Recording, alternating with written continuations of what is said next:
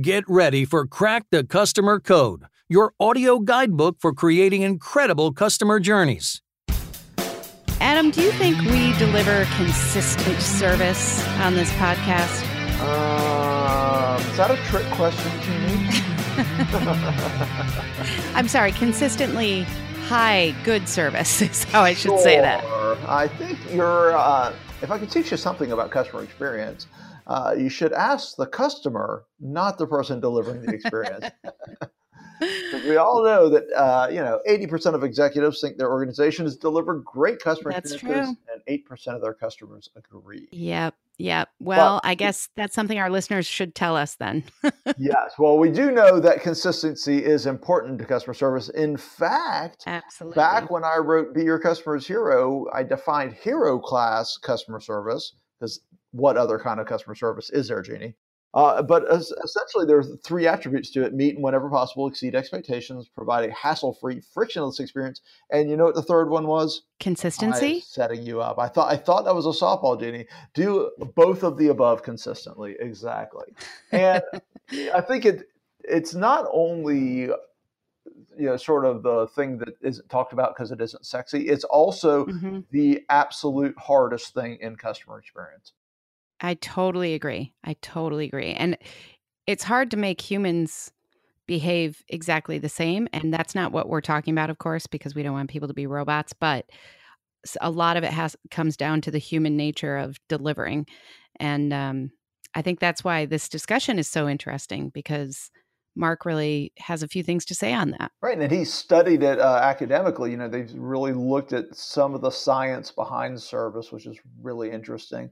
But you know, we, we keep the conversation at a strategic level, really just talk about how important it is to be consistent and you know what the ramifications are i think if uh if you're not mm-hmm. and a lot of that has to do with expectations and you know you, you yeah. can create your own expectations right by uh you, your organization does it one way three times and somebody uh, in the organization does it a different way the fourth time and if that different mm-hmm. way is not like a wow right? It's not a, right. uh, market improvement on the expectation. Yes. Uh, then uh, Houston, we have a problem. Yeah. well, let's go ahead and jump into our interview with Mark. That sounds fantastic. Mark Colgate is a professor of service excellence at the University of Victoria Gustavson School of Business. His teaching roles have taken him all over the world, including regular assignments at the China European Business School in Shanghai, the UK, Ireland, and New Zealand. An expert in customer service excellence, Mark has consulted for many service organizations, including the Commonwealth Bank of Australia, TELUS, Whistler, Blackcomb, Kiwi Experience, Sony, Toyota, and many areas of the BC and UK governments. Welcome, Mark. So glad to have you. Thanks for inviting me on the show. Well, we are thrilled that you're with us, and I'm really excited to talk to you about your new book. And I thought we could jump right into that because the title of it is The Science of Service. And your main argument, I would say, is that consistency is really the most important factor in satisfying customers. So, can you expand on that? Tell us a little bit more about that idea in particular. Yes, definitely. Um, so uh, the you know the idea is the book is uh, built on science. Um, you know we we know there's a science to things like you know psychology and biology and uh, economics, but there's a really clear science uh, to service as well. And there's you know 50 years of research on you know how to deliver great service and the uh, the root uh, of all of that science is building consistency. Consistency in terms of designing a service system so that you continually uh, are building in disciplines uh, to your service system that enable you uh, to always deliver great services. Um, the inconsistency, I think, happens where you know one employee does a great job for the organization, and then another employee doesn't do a great job, or you do a great job for a year or two because you know the CEO says we're going to focus on the customers, we're going to crack the code of customer service this time around, and then you know 18 months two years later something else comes along or a new ceo comes in and they and they uh, and they focus on something else. So that consistency is building that service system that will always enable you to uh, to deliver great service. And it's much much harder than organizations realize but the uh, the big point is that science shows us the way That's funny that you say it's much harder because I think I was kind of smirking when you said that because I'm like, isn't it? Yes, it is. because if we could just get more consistency, that would be amazing. But people are nuanced and emotional and irrational. And sometimes that has something to do with it too. Definitely. Yeah, for sure. And I think, yeah, sorry. And I think again, the idea is, you know, building in building in disciplines. What disciplines can you build in that will Mhm. enable you to overcome that inconsistency? And so, you know, a simple example, because I'm sure your listeners are wondering, what, what, do you mean by disciplines? Uh, coaching. So one of the big things that I uh, that I talk about in the book is that you know you need you need a behavioral framework, a framework which, which enables employees to you know understand what great service looks like, um, and then um, and then be able to deliver that consistency. And that uh, that consistency comes from coaching. You know, if your if your manager or if your leader observes you in your role serving a customer, and then uh, and then does a post hoc coaching session with you where they give you feedback based on what you did really well and how you can improve. If you continually do that, that is a great discipline that incre- creates that consistency. Just like a, so I really call it the athletic approach to coaching in terms of customer service. Just like an athlete who's observed by their coach, who's then given feedback. Um, if you continually do that, they'll they'll simply always improve. They'll always get better at delivering service, and also uh, you're doing a couple of other things. You're you're inspiring them because you're showing that you believe in them and you want them to get better at service, and also they're now going to be more engaged at work, right? Because they've got they've got very clear goals and they're getting great feedback. Well, I love that. I love the focus on coaching and sort of continuous improvement. Let's step back a little because that seems like it would be one aspect of creating consistency. I know you have a, a FAME model that's really about the structure of how to deliver consistently. Tell us a little bit about that. What's the structural approach, the model approach to uh, executing this? Yeah, so you know, really, it's about the idea that you know, really, there's kind of four things you need to do uh, to create uh, consistency and, and create a strong service system. The first is uh, you know build build a framework, a behavioral framework uh, that jumpstarts your organization, gets everyone on the same page. So it's, uh, a lot of it's to do with, uh, with alignment. Uh, and in the book, I introduce a very clear behavioral framework that's based on based on science, which is called uh, the three R's of customer service. The A is of the FAME model. So the F is frameworks. The A is accountability. You then need to hardwire accountability across the organization. So everyone feels a huge sense of ownership in always delivering, you know, great service. Uh, you know, the, the holy grail of any strong service culture is that sense of accountability where employees, you know, feel when they turn up for work that it's their responsibility um, to you know to deliver great service. But you can't tell someone they're accountable. They'll reject that. You have to build accountability as a leader by uh, you know uh, coaching them um, showing them the difference that it can make uh, measuring the right things uh, recognizing people when they deliver great service. So the a is accountability. The m is the moments of power.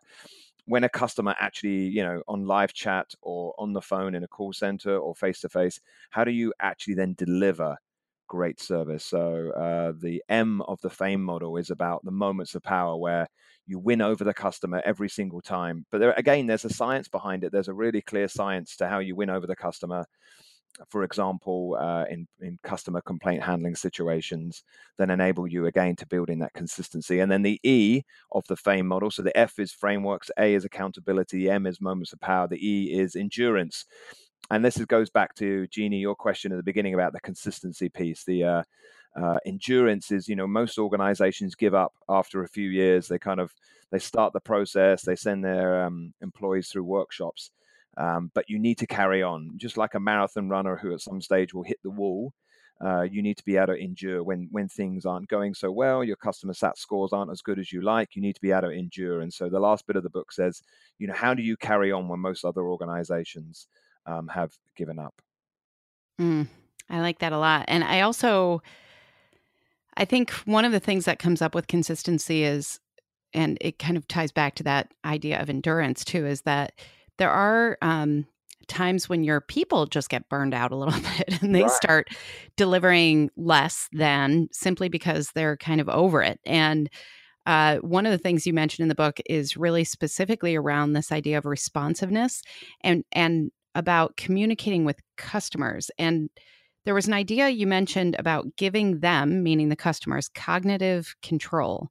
And that really struck me. Can you expand on that and why explain and explain a little bit about why that's important?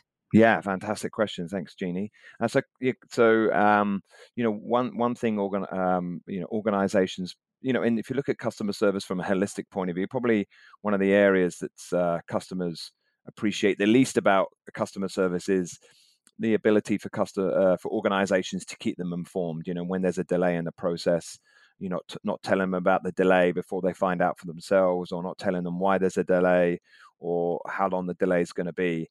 Um, and so customers love it when you give them cognitive control. And, and cognitive control is simply giving customers information so they feel like they have some kind of control. So, you know, re- really simple example. Um, you you go, uh, you're flying with you know Southwest Airlines. Um, and the flight's delayed. And if they don't tell you how long the delay is going to be and they don't give you any updates, you know, it makes that delay 10 times worse, right? Because you're anxious mm-hmm. or uncertain. You're kind of looking at everyone else uh, as, as to what they're doing.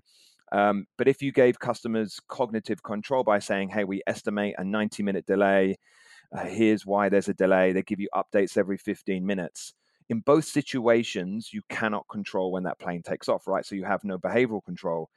But in scenario two, you've given them information so they feel in control. Of course, they still upset about the delay, but in situation two, you feel so much more in control of the situation. So an- another example is, you know, tracking a FedEx package. You know, we send a FedEx package and then we track it. Well, it's a pretty useless exercise because tracking the package doesn't help it get there at all. Um, but we feel good about tracking the package. We want to know if it's going to get there on time, where it is now. So it gives us that sense of control. So anytime we can take a step back and say, what information can we give the customer about so they can be more successful?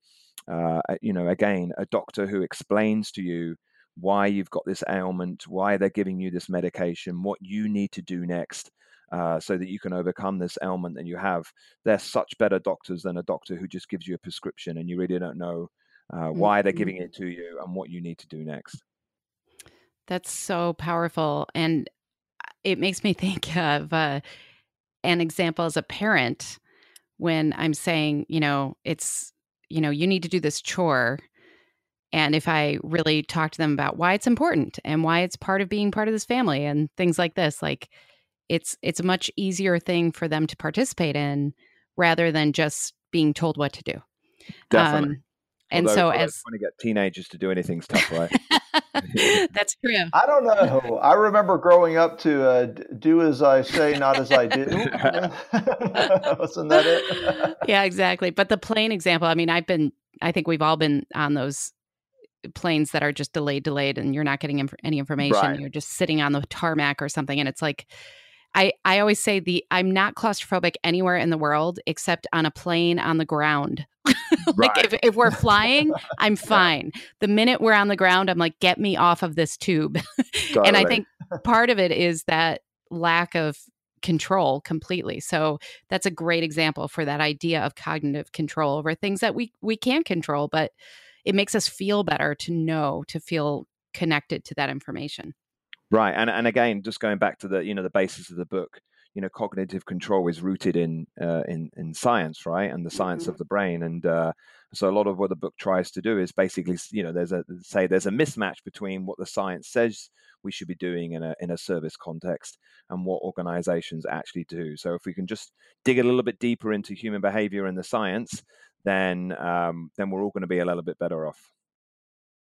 Amen. Yeah, I just I love having a an actual like formal name for mm-hmm. it, which is really cool because you know it's it's funny. I do customer service training, all that kind of good stuff, and one of the big biggest things I confront with so many organizations is training teams on what to do in situations where they don't have control. Right. And it's exactly everything you just said. It's all about communication and what what are the things you can control. Generally, it's information and mm-hmm. communication. Mm-hmm. Right as opposed to the operational control to your point. So I, I love it.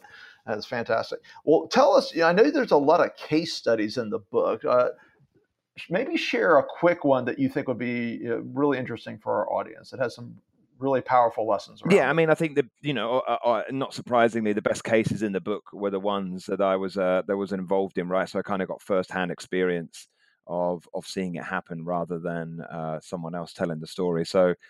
Uh, the Whistler Whistler Chamber of Commerce case study for me uh, for sure. So basically, uh, four years ago, um, Whistler is a huge ski resort uh, in British Columbia. It's about 90 minutes north of Vancouver, and they had a customer service program they were they were happy with, but they really knew they could do something more with it. So they asked uh, the uh, the business school where I worked, the Gustavson School of Business, to help them out. And uh, um, and so the business school asked me to go up there. And for four years now, we've trained over twenty thousand people in Whistler. Uh, you know, people who come to te- uh, to work uh, in the resort to you know to serve customers who are there for a for a skiing holiday or a summer holiday there. And every single year, our scores um, have gone up. So Tourism Whistler, they interview um, tourists as they leave Whistler and them ask them about the experience. And um, every uh, every year, our scores have gone up. So the number of very satisfied customers has increased. You know, from uh, the mid 40s to the mid 70s every single year. So I think what the case shows is that you know you can even take the science of service and and build a community around great customer service. It's not just for teams or for organizations. You know, rising tides lift all boats. And so this idea that you can um, you can send twenty thousand people through a service program, rally a community around uh, delivering better service, um, means that you know that, w- that, we can take this idea of you know uh, getting people to have a better day uh, and a, and a, you know and have a better experience with an organization you can do it in a community, not just an individual organization. And uh, I think that's a really nice little case to show that you know if, if you if you're careful, you can you know you can use this science almost anywhere. Yeah, and I think that's something we we all need to remember in our daily lives, you know, just that like this isn't this isn't a one-off. This is something that we're dedicated to moving forward as either a, an organization or a community like you mentioned yeah. or anything else. So it's it's a great example and um, there's a lot going on here. So I think it's great. And I know you have a lot of resources for our listeners. So can you tell them uh, how can they find you if they want to know more about this? and you. Yeah, so um, so uh, markcolgate.com's uh, my my website, so they can go on there and uh, lo- lots of resources on the website. Um, lo- you know, lots. I write a, uh, a, blog, so there's lots of blogs they can read as well, and obviously they can connect with me uh, straight through the website um, as well. Excellent. Well, and we'll make sure all of that is in the show notes as well. So, thank you so much for joining us, and uh, and congratulations on the book. Thank you so much, and uh, really, really kind of you to have me on. Thank you for taking the time. Thanks, Mark. It was awesome. Appreciate it. So, Adam, isn't it funny that in some ways we don't really look at service as a science? We don't look at customer service as a science, even though there's so much science available about it? Uh, I'd say a lot of people don't. I mean, I think you and I do a little bit, not like Mark, because Mark yeah. is a professor. He is like this is his thing. Um, but you know, you, you and I definitely mm-hmm. show an interest in the psychology. But I think you know, and some of the stuff around that, I, I like the idea of the um, cognitive control that he talked about, obviously. Um, mm-hmm. Um, but you that know, I great. think when we talk about science in this industry, we so often talk about it from the experience standpoint, the data standpoint, right? less from the mm-hmm. human to human service standpoint, that interaction uh, framework, those interaction moments. And there is absolutely a science to a lot of that. Not all of it, but a lot of it. And I think we are better service providers and we'll create better experiences and set up our teams to create better experiences if we embrace that science a little bit more in this industry. It's very, very true. And I think more science is coming too as we study more and as people kind of take interest in this in this more academic way, we're going to see more and more in the future that will really inform how we work, which is exciting. Matt Damon's going to show up in his Martian costume and science the blank out of it, you know? Wow. You just turned science into a verb. I love it. nice. Okay. If you haven't seen The Martian, these references will be absolutely idiotic to you. And it is a great movie, so please see it.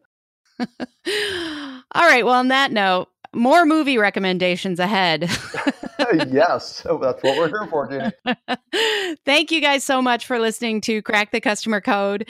If you haven't yet subscribed, come on. What are you waiting for? Our subscribers get newly released episodes immediately. And what else do they get, Adam? They get our undying gratitude, right? If you say so, Jeannie. Wait, is that not consistent? did, did you and I not deliver the same message? they get my undying gratitude. How's that? Hey. um, Crack the Customer Code is a proud member of C Suite Radio, so be sure to check out all the great business content at csuiteradio.com and csuitetv.com.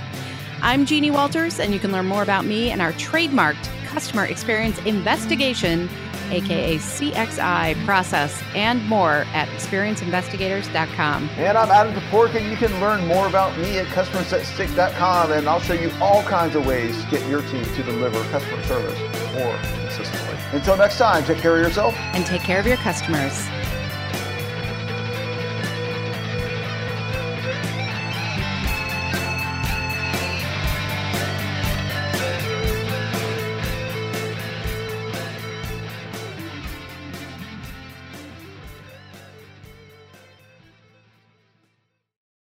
This podcast is a part of the C Suite Radio Network. For more top business podcasts, visit c-suiteradio.com.